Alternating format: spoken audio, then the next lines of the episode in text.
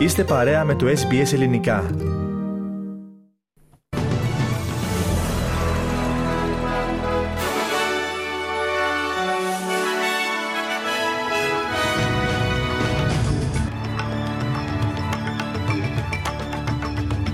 Εκατομμύρια Αυστραλοί υποδέχτηκαν το 2024 πρωταγωνίστρια πόλη το Σίδνεϊ με φαντασμαγορικά πυροτεχνήματα στο λιμάνι της πόλης. Δύο νεκροί από σφοδρή σύγκρουση εμπορικής αμαξοστοιχίας με φορτηγό, συνελήφθη 75χρονος οδηγός. Νεκρά βρέθηκαν δύο ανήλικα παιδιά στον ποταμό Σουάν στην Πέρθη λίγο πριν την έλευση της νέας χρονιάς. Επεισοδιακή η προσπάθεια του προφυλακισμένου δημάρχου Χιμάρας Φρέντι Μπελέρη να παραστεί στην κηδεία της γιαγιάς του και...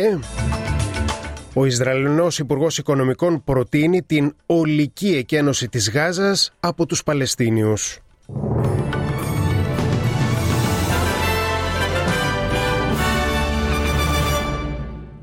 Ραδιοφωνία SBS, ακούτε το αναλυτικό δελτίο ειδήσεων από το ελληνικό πρόγραμμα. Στο μικρόφωνο με την επιμέλεια και παρουσίαση ο Πάνος Αποστόλου. Ο ερχομός του νέου έτους φέρνει μαζί του μια σειρά από νέους νόμους, κανονισμούς και αλλαγές στα επιδόματα για χιλιάδες Αυστραλούς.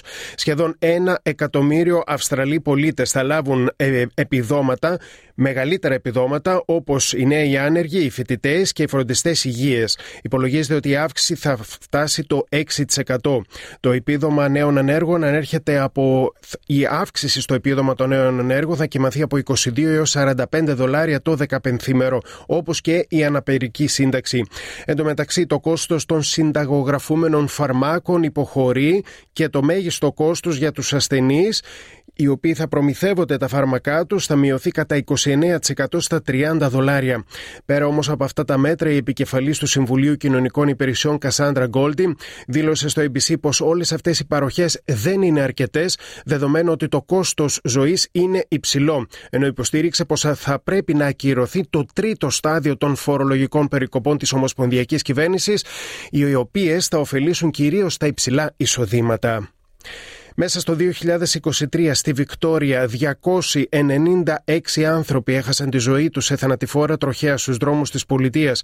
Την ίδια στιγμή αυξάνονται οι εκκλήσεις για αυστηρότερη επιβολή της οδικής νομοθεσίας για την μείωση του αριθμού των θυμάτων από τροχέα.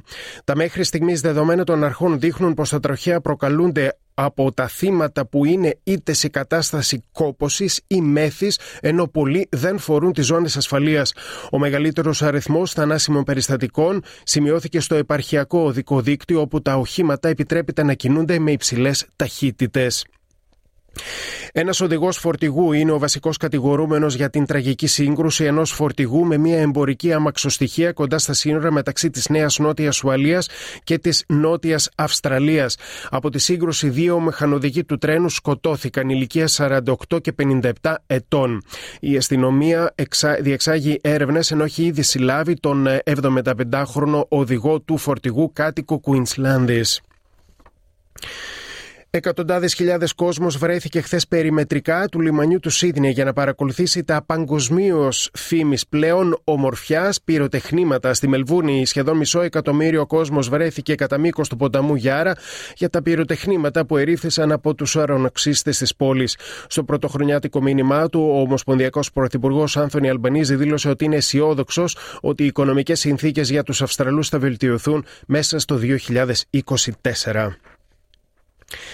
Στην Ελλάδα τώρα και πιο συγκεκριμένα στην Χιμάρα της Βόρειας Ηπείρου, καθώς μόλις 10 λεπτά κράτησε η αρχική εξάωρη άδεια που δόθηκε στον Φρέντι Μπελέρη από τις αλβανικές αρχές προκειμένου να παραστεί στην κηδεία της γιαγιάς του στην Χιμάρα.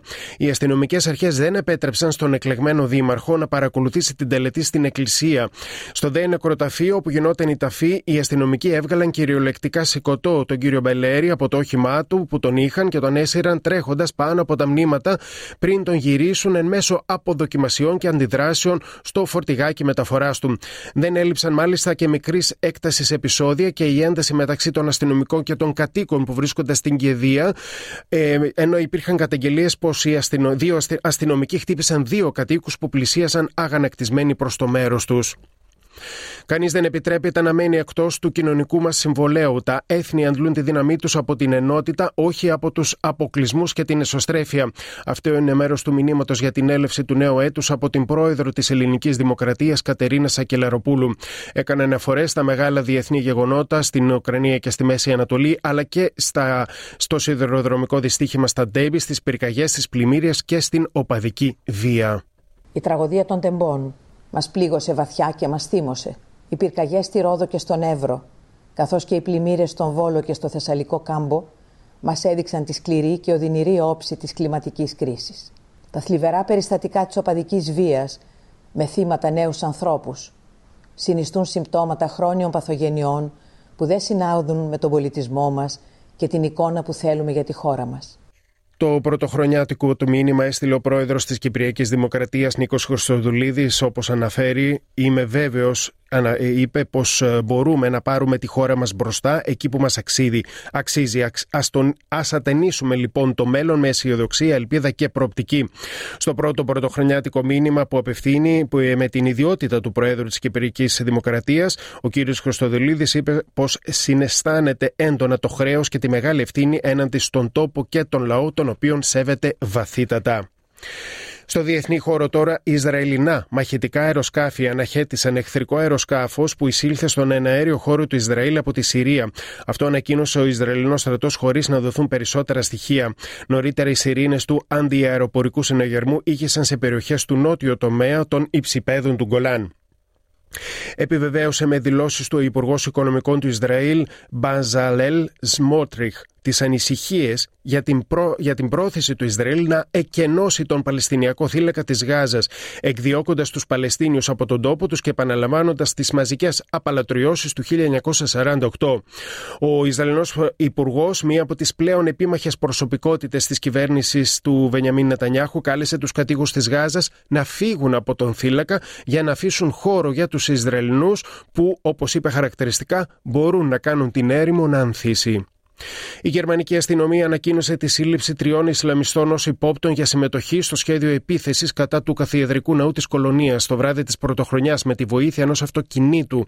Μια σύλληψη προηγήθηκε στο πλαίσιο της ίδιας υπόθεσης λίγο πριν τα Χριστούγεννα ενός Τατζίκου. Σύλληψη η οποία έβαλε τις αστυνομικές αρχές στα ίχνη και άλλων υπόπτων και αποκάλυψε στοιχεία σχεδίου επίθεσης κατά του Καθιεδρικού Ναού. Παράλληλα, οι αυστριακές αρχές είχαν ανακοινώσει τότε την σύλληψη 3 υπόπτων στην Βιέννη. Και εκατομμύρια άνθρωποι ξενύχτησαν όχι απλά για την έλευση του νέου χρόνου, αλλά και για να μην χάσουν την ζωντανή μετάδοση της πρωτοχρονιάτικης συναυλίας της περίφημης φιλαρμονικής ορχήστρας της Βιέννης.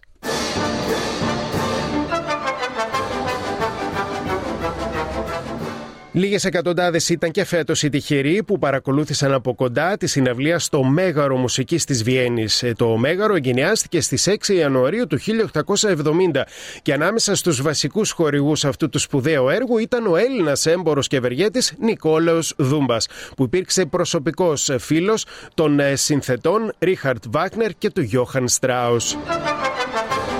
Η χθεσινοβραδινή πρωτοχρονιάτικη συναυλία που ολοκληρώθηκε τις πρώτες πρωινές ώρες εδώ μεταδόθηκε σε περισσότερες από 90 χώρες και την παρακολούθησαν πάνω από 50 εκατομμύρια τηλεθεατές σε όλο τον κόσμο.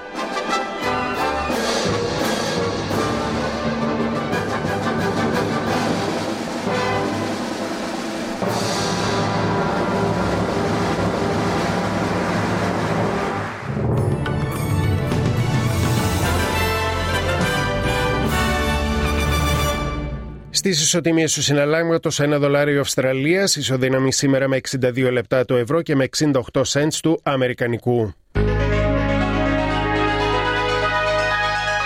Και στην πρόγνωση του καιρού, στην Πέρθη, συννεφιά 18-30, στην Εδελαΐδα σχεδόν έθριος ο καιρός 17-32, στη Μελβούρνη βροχές 16-26, στο Χόμπαρτ πιθανή βροχόπτωση 14-22, βροχές και καταιγίδες στην Καμπέρα 15-28, στο Γουόλογκονγκ πιθανή βροχόπτωση 20-25, στο Σίδνεϊ λίγα σύννεφα 22-28, αραιές νεφώσεις και στο Νιουκάστλ 22-29, στη Βρισβάνη αύριο βροχές 22 έως 27, λίγες βροχές στο Τάνσβελ 25 έως 33, λίγες βροχές αναμένονται αύριο στο Κέρνς 26 έως 32 και πιθανή καταιγίδα στον Ντάργουν 28 έως 34 βαθμοί Κελσίου.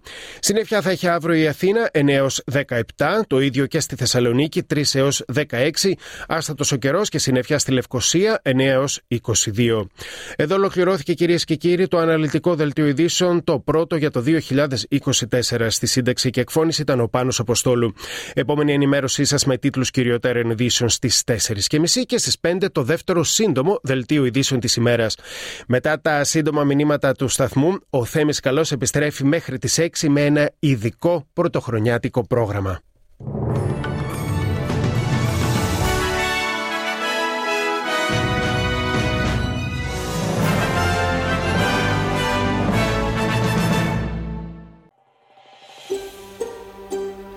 Θέλετε να ακούσετε περισσότερες ιστορίες σαν και αυτήν? Ακούστε στο Apple Podcast, στο Google Podcast, στο Spotify ή οπουδήποτε ακούτε podcast.